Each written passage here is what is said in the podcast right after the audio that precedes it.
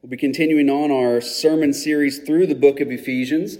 Uh, last week we looked at Ephesians, uh, the end of Ephesians 5. We're going to zoom in on a few of those verses from that last passage and zoom in to look at what the, the Lord has to say to us this morning. And just to give you a heads up on what we'll be doing over the next few weeks in this month, um, this will be our last sermon in Ephesians for the rest of the month. The rest of the month, we're going to uh, focus on the, the, the coming of the Lord Jesus, his first coming, as we look to celebrate uh, Christmas and the Advent season. Um, and then we'll pick up in uh, Ephesians in the, in the new year um, at, at chapter, the beginning of chapter 6. So I think it was a good time to break at that moment because uh, when we pick up next week, we're going to look at these spirit filled, or next year, uh, we're going to look at spirit filled relationships. We're going to talk about today what it means to have a spirit filled life.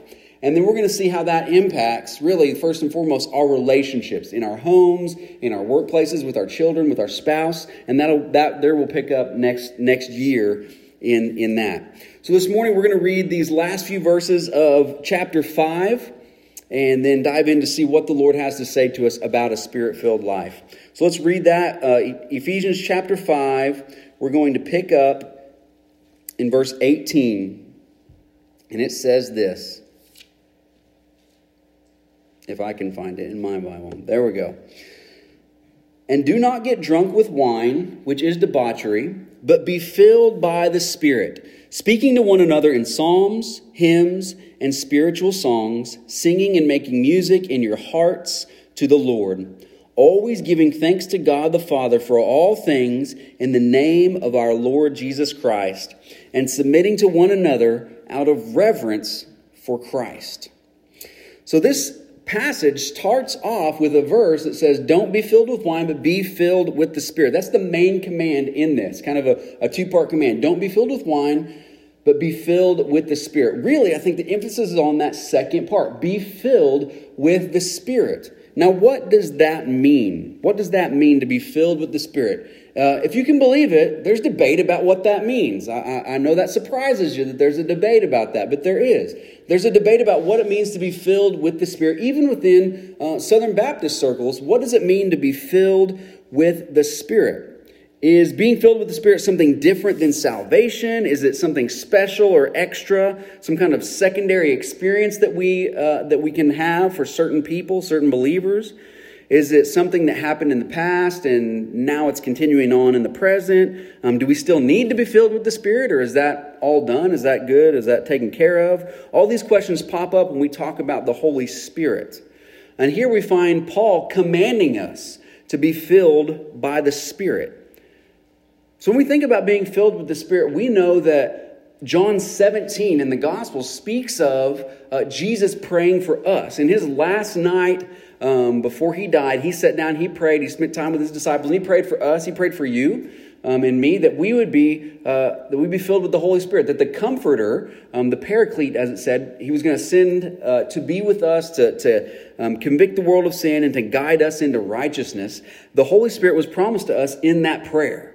And then from there, the first chapter of Acts speaks of um, Jesus saying, Again, I'm going to send the Holy Spirit um, upon you, and you're going to be my witnesses uh, throughout the ends of the earth, in, in Jerusalem, Judea, Samaria, and to the ends of the earth. So we this see the Holy Spirit as something that Jesus promised, that Jesus planned to send to us, um, and that impacts our lives as believers. And as you read those two accounts, it appears that that is something that all believers experience. All believers experience a filling of the Holy Spirit, an indwelling of the Holy Spirit. As we look in the Old Testament, um, the Lord's Spirit would, would um, dwell within the temple in, in a physical location, um, but although we knew he was everywhere in the world. In the same way, in the Old Testament, the Holy Spirit would come upon people for certain times, certain aspects. So, uh, like when Samson uh, knocked down the walls that last time, when, when uh, prophets would speak, there were certain times when the Holy Spirit would come for a, a special time. But in the New Testament, it seems that the Holy Spirit is not a temporary um, presence but a permanent presence with those who trust in the Lord. Uh, the Holy Spirit dwelling in our hearts. But sometimes in the New Testament, I think still there's, there's two um, aspects of the Holy Spirit impacting our lives. Sometimes the Holy Spirit still does come upon people for special events or special reasons or miracles. We see that in the book of Acts for sure, but we also see, um, as those guys spoke and, and, and had the Holy Spirit in them, there was a, just this special calling of the Lord in those moments. So sometimes the Holy Spirit comes on people for special reasons, but at all times, the Holy Spirit comes on us for general reasons. At every moment of the believer's life, the, the Spirit is and should be present in our lives, aiding us and helping us live this life. And I think that kind of filling of the Holy Spirit is what this passage is speaking of. Not, a, not necessarily a special, um, unique experience of the Holy Spirit, which we do see in Scripture, but I think this part is talking about a continual filling of the Holy Spirit, a continual filling of the Holy Spirit. And we might ask that question of, okay, then um, weren't we already filled with the Holy Spirit? Why do we need to pray and, and, and be filled again with the Holy Spirit? And we can think of a, a cup of water. Um, so a cup, this is an example I read. This a cup of water is filled, or a cup is filled with water, and then that water can be poured out, and then there's no um, there's no water in it. But if you fill a cup up to the brim, we all know uh, when we watch our kids pour a cup of milk or a cup of soda or pop or anything like that. Uh, once it's full, ain't no more room, right? Uh, that cup begins to overflow.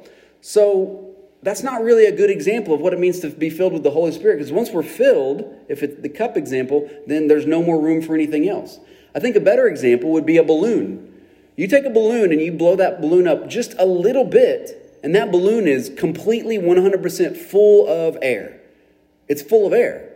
But there's more room in that balloon for air to an extent, right? So as we become believers, immediately the Holy Spirit fills us. The Holy Spirit fills us completely. Yet, as we continue to grow in Christ and we continue to be sanctified and made more like Christ, we can have the Holy Spirit fill us to a greater extent. Um, just like that balloon can be filled up right when you start to blow it up, but then you can, t- can continue to blow up that balloon and it becomes more full of air. No matter how small or how big that balloon is, it's full, it's filled, but that balloon can grow. And in the same way, I think that's what this passage is speaking of. Us being filled with, continuing, continually depending on the Holy Spirit, and growing in godliness and sanctification. Now, look at the example that Paul uses or the negative example Paul uses to show us what it mean, what it looks like to be filled with the Spirit. He says, "Don't be filled with wine, but be filled with the Spirit." Now, I think it's a it's it's it's a, an important thing for us to stop and take a look at this because alcohol is a topic that will come up in a lot of conversations when we say, should Christians drink alcohol? Should they not? Um, so I figured it, it's my pastoral duty to just take a small excursion to talk about that really quick before we go through and look at what happens to a person when they're filled with the Holy Spirit. So this verse does speak of alcohol. It speaks of, um, of wine. And this word wine is, uh, this Greek word, oinos, is where we get the word wine from. And this was a drink that could intoxicate somebody. Um, as it says, don't be filled with wine, which is debauchery. Uh, so this was a drink that could, that could intoxicate somebody. And Paul says that don't be filled with this, but be filled with the Holy Spirit. So, just like wine, um, what wine does, what it impacts somebody, it has an overall, all encompassing effect on somebody, right? When somebody drinks wine, they're physically changed. Um, their, their speech may be slurred, their vision may be impaired, their body temperature changes, uh, their face can even become a, a shade of red, like a rosy shade. Like your body is physically changed by that alcohol. But also, your mental capacity is changed. You make decisions that you normally wouldn't make um, when you're filled with alcohol, when you're filled with wine. And you feel things that maybe you normally wouldn't feel. Whether maybe um, those emotions are heightened. Somebody that's happy becomes really happy, or someone that's an angry person becomes more angry. Uh, the point is this you're physically, mentally, and emotionally impacted by, by wine uh, when you're filled with it. So Paul points to that and says, you know, when, when someone drinks wine and their, their whole person is impacted by the filling of that wine. You shouldn't be filled with wine, but you should be filled with the Holy Spirit in that way. In that same way, it's a comparison saying, just as wine impacts every part of your person, the Holy Spirit, when it fills you, should impact every part of your person. Every part of your spirit should be impacted by the Holy Spirit. The Holy Spirit should change the way you think. You should make decisions that you normally wouldn't make in and of your own capacity, meaning you're choosing to love other people when you normally wouldn't love somebody. You're choosing to serve somebody when you normally wouldn't serve somebody. Um, you feel um, a heightened sense of love for the Lord that you normally wouldn't feel if the Holy Spirit were not inside you. So, do you see the comparison that Paul's making? In the same way that alcohol impacts somebody completely, the Holy Spirit should impact somebody completely. Now, when we use this verse, though, I think this verse, in regard to alcohol, I want to say this this verse can be used to point to the negative effects of alcohol in general. It can be used to point to the negative effects of alcohol. Uh, this verse calls uh, um, being drunk, it calls it debauchery, which is overindulgence, excess. And we all know that an overindulgence in alcohol can have negative effects on people's life. Absolutely, no one's going to argue to the to the contrast. Um, alcohol can have a negative effect on our life. So this verse can be used to point to those negative effects, but I don't think this verse can be used to say Christians cannot consume alcohol at all. Because we see other portions of the New Testament command, where Paul encourages Timothy take a bit of, of wine for your stomach um, as, as for medicinal purposes. So this verse does not tell us Christians cannot consume wine. It does warn against being drunk and even calls drunkenness a sin, absolutely. But for wine to pass through the body, through the stomach and out the body, that, that is not a sin based on this verse. So this passage doesn't agree with other passages as far as, um, as far as that goes. And also, Paul speaks of being drunk as debauchery, not just consuming alcohol. And then also, Paul's point in this verse is yes, don't be filled with wine, but the main point of this verse is be filled with the Holy Spirit. So if we're going to point to this verse, the main command it's giving us is to be filled with the Holy Spirit. And using alcohol as an, drunkenness as an example of the, the overall impact that wine has on the human, or that the Holy Spirit should have on a human.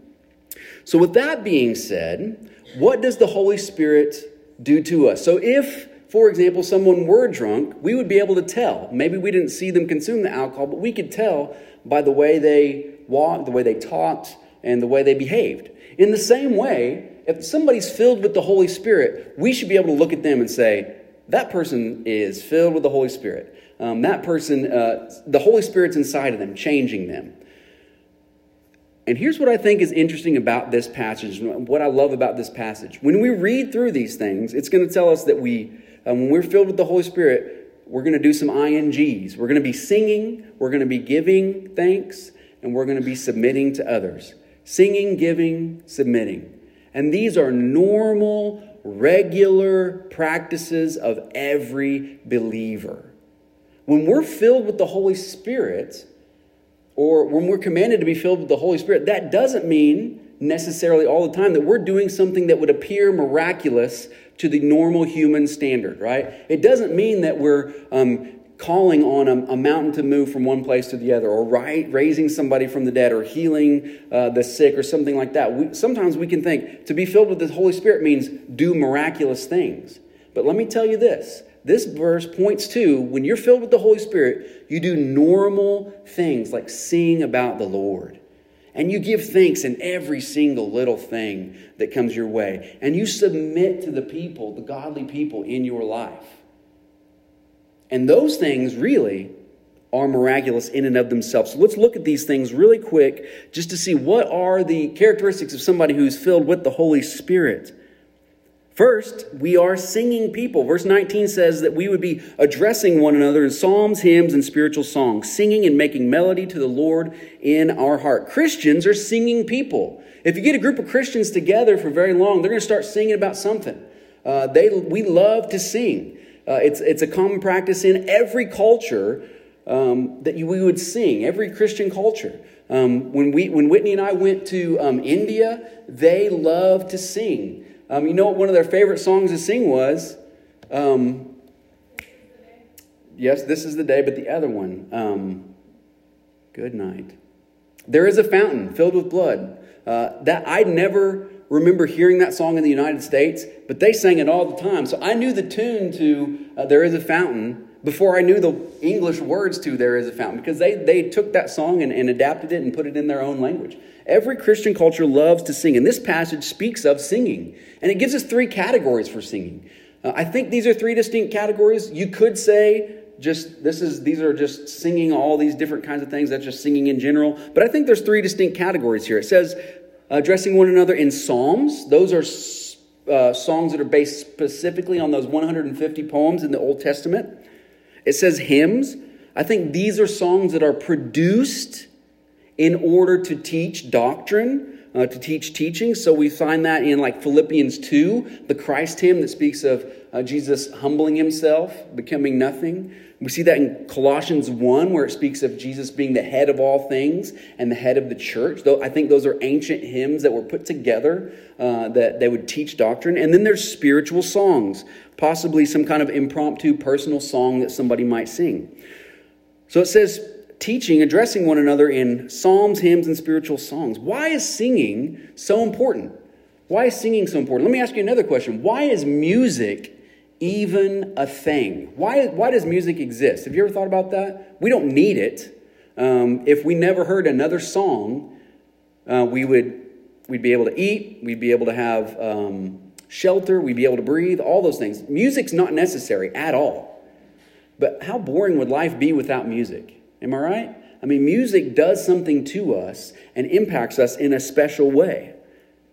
Music was given to us by God for a reason. I think there's a few reasons. One, I think songs help us to disciple. Um, I try to be very intentional about the songs that we sing here because I know that most of you, when you leave here after this sermon, you're probably not going to be talking about what I said during the sermon, but you're probably going to be humming and singing some of the songs we sang, hopefully. And if I want something to get stuck in your mind for the rest of the week, I want it to be something based on, derived from the Word of God. So that as you sing and as you think upon the songs that we sang today, you've got the Word of God rolling around in your mind. So that's why I think songs help us to disciple. Songs help us to learn and remember. Um, if you've ever maybe if, if you if you go on YouTube, you can find um, commercials and ads from a million years ago, um, even like back into the 80s and the 70s. And it's amazing. You you listen to those ads and you realize I still remember all the words to this, this ad for uh, Doublemint gum. Like you start singing all those words. And that's something you heard when you were five years old or six years old. That's still stuck in your mind. Why? Because it's put to music. Because it's put to music. So it sticks in your mind. Songs help us to remember truths, it helps us to remember things. Even, even in difficult times in your life when you go through some of the, the deepest tragedies and darkest times in your life, those songs that you learn can be brought back to mind. I'm sure a lot of us have uh, spent time at one point or another um, next to somebody on their deathbed. I've done it several times as a pastor, um, even within my family, I've done that. And you know what often happens? Again, to use the example I just mentioned, there were not a lot of quotes of great sermons that were preached, but there were some hymns sung and there were some songs sung in those darkest moments. Why? Because that truth of God's word is lodged, is screwed onto your brain because of that music, because that song meant so much to you in those moments. And we can all think back to those moments. God gives us music that we might be discipled and that we might learn and remember. Songs also help us to feel what we normally don't feel. In every language, there's prose and poetry. Prose is just the normal stuff, like what we read in, in, in, in Paul right here. Uh, I believe this because of that. Hey, how you doing? Here's what I need you guys to do. That's prose. That's normal conversation. Poetry, on the other hand, takes thoughts and beautifies them. That's what poetry does. It it's the beautification of thought. And as we think of singing songs to one another, singing songs in this room to the Lord, it, it helps us to feel the things that the scripture was intended to feel. You can say, um, you know, I believe in God and nothing's going to change that, and He helps me through tough times. But when we read a song, sing a song that says, through every high and stormy gale, um, I hold the Christ. How's it go? My anchor holds within the veil. Like that says something different. We feel the truth of going through the storms of life and being held down by Christ when we sing it that way. I could say, Jesus helps you through tough times. That's true and all. But when we sing it in that way, it helps us to feel uh, what the scripture is intending us to feel. And ultimately, songs help us to worship the Lord. This verse says to make melody within your heart. Make melody within your heart. As we sing worship songs on a Sunday morning, um, we're doing two things. One, we're singing and we're hearing one another sing and encouraging one another to live the Christian life. But we're also singing to the Lord. These songs that we sing are sung to the Lord to honor Him, to glorify Him, to, to magnify Him. And He loves to hear those things. But may we not be a people that only sing and don't believe the things that we sing. A song can be elegant and extravagant and beautifully poetic and theologically rock solid, but it can fall short of glorifying the Lord if it's not sung with a trusting heart. As we sing the words on Sunday mornings, we sing to the Lord, may our hearts be attuned to what we're actually singing. People who are filled with the Holy Spirit are people who sing, sing with joy, who are joyous in their singing. Also, people who are filled with the Holy Spirit are giving thanks are giving thanks. Number two, giving thanks. This says to give thanks always and everything to God the Father and in the Lord Jesus Christ. We talked last week about giving thanks, but just a reminder that we're to give thanks in everything to God. It's proper, the proper response for us is to give thanks to the Lord in everything that He's done. And this verse does say to give thanks in everything. And that's a really hard thing to do because there's a lot of things that happen in our life that we don't want to say thank you for, that we aren't particularly thankful for. But as we submit to the Holy Spirit, the Holy Spirit gives us new eyes, gives us glasses, which obviously I need new glasses because I can't see the thing back there. Um, but when the Holy Spirit comes in your life, it gives us new eyes, and we're able to see something in a dark situation that we normally wouldn't be able to see because the Holy Spirit gives us that insight to be able to go through um, a difficult diagnosis or the loss of a family member, the loss of a job. Um, when we have the Holy Spirit in our life, we can see those things from a different perspective. And sure, maybe we're not saying, I'm glad for this diagnosis, but we can say, I'm thankful within that diagnosis. I'm not glad for this loss, but I can be thankful within this loss because the Holy Spirit gives us that ability to push through those darkest times. And when we're looking to Christ, like this verse says, we give thanks in everything in the name of Jesus, realizing that every blessing that we receive ultimately comes because of Christ's death. Christ's death on the cross definitely forgives us of sin, but also in the book of Ephesians, as we saw in chapter 1, speaks of Christ's death uniting all things, making the world right again. Because this world is fallen, not just humans, but this creation is a fallen creation. But through Christ, God is restoring not only his people, but the place on which his people will dwell for eternity, making a new heavens and a new earth. And through Christ, all the blessings that we receive in this life are through his sacrificial death for us. So, people who are filled with the Holy Spirit are those who are continually giving thanks, being thankful for everything. And then finally, people who are filled with the Holy Spirit are those who are submitting to one another.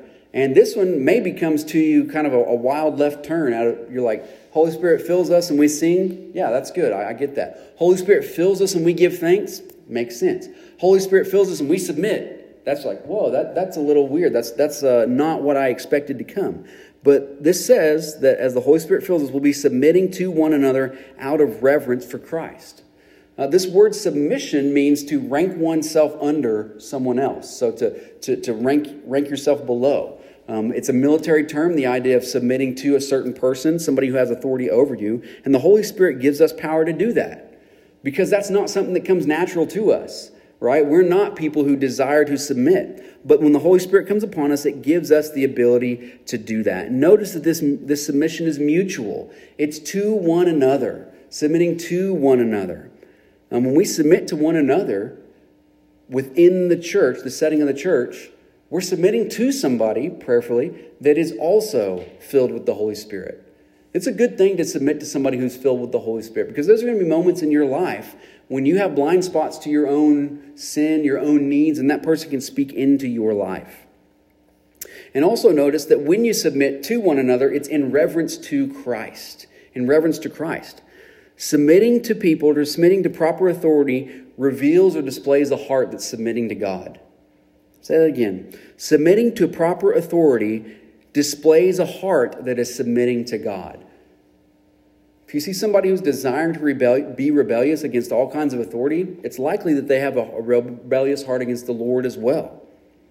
But submitting to others out of reverence for Christ displays that we have a heart submitting to God but we're only called to submit to others to the extent in which that allows us to glorify the Lord. We're going to look at what that looks like in a marriage um, and in a home, um, starting in the new year when we pick Ephesians up. But let this be the foundation of submitting to others is something that all Christians are called to do in order that we can uh, glorify God, display a heart that's trusting in God, to the extent that we can glorify Him within that. We're never called to follow and submit to somebody who's leading us to sin against God. By no means should we do that. But submitting really is a reflection of the heart of Christ. Because we have a Christ who prayed in the garden, Your will, not mine.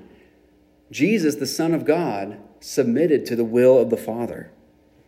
He said, Not your will, not mine. He's also, this Jesus is also the one who got down on his knees and washed the feet of the disciples, uh, even the feet of the disciple who was going to turn on him.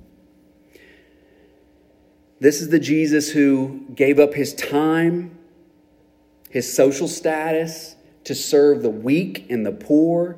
And ultimately, he is the one who humbled himself to give his life on the cross for your sins. And when we display a submissive heart, we're displaying the heart of Christ. Christ who lived a life of perfect submission to the Lord, submitting to our needs over his. So, a spirit filled life, in conclusion, is a spirit filled life is one that should characterize all Christians in a normal way of things, giving thanks in all things. The few examples of this pointed to is a life of joy that's expressed in singing, a life of thankfulness as opposed to a life of complaining, and a life of submitting to others instead of trying to dominate others. And this kind of grace filled living takes grace from the Lord. So let's sing this song here in a few moments of this grace that God gives us that's greater than our sin. Because our sin will keep us from living a spirit filled life. But if grace, if we trust in this grace that God has given us, this grace is greater than all our sin. So let's sing this song this morning.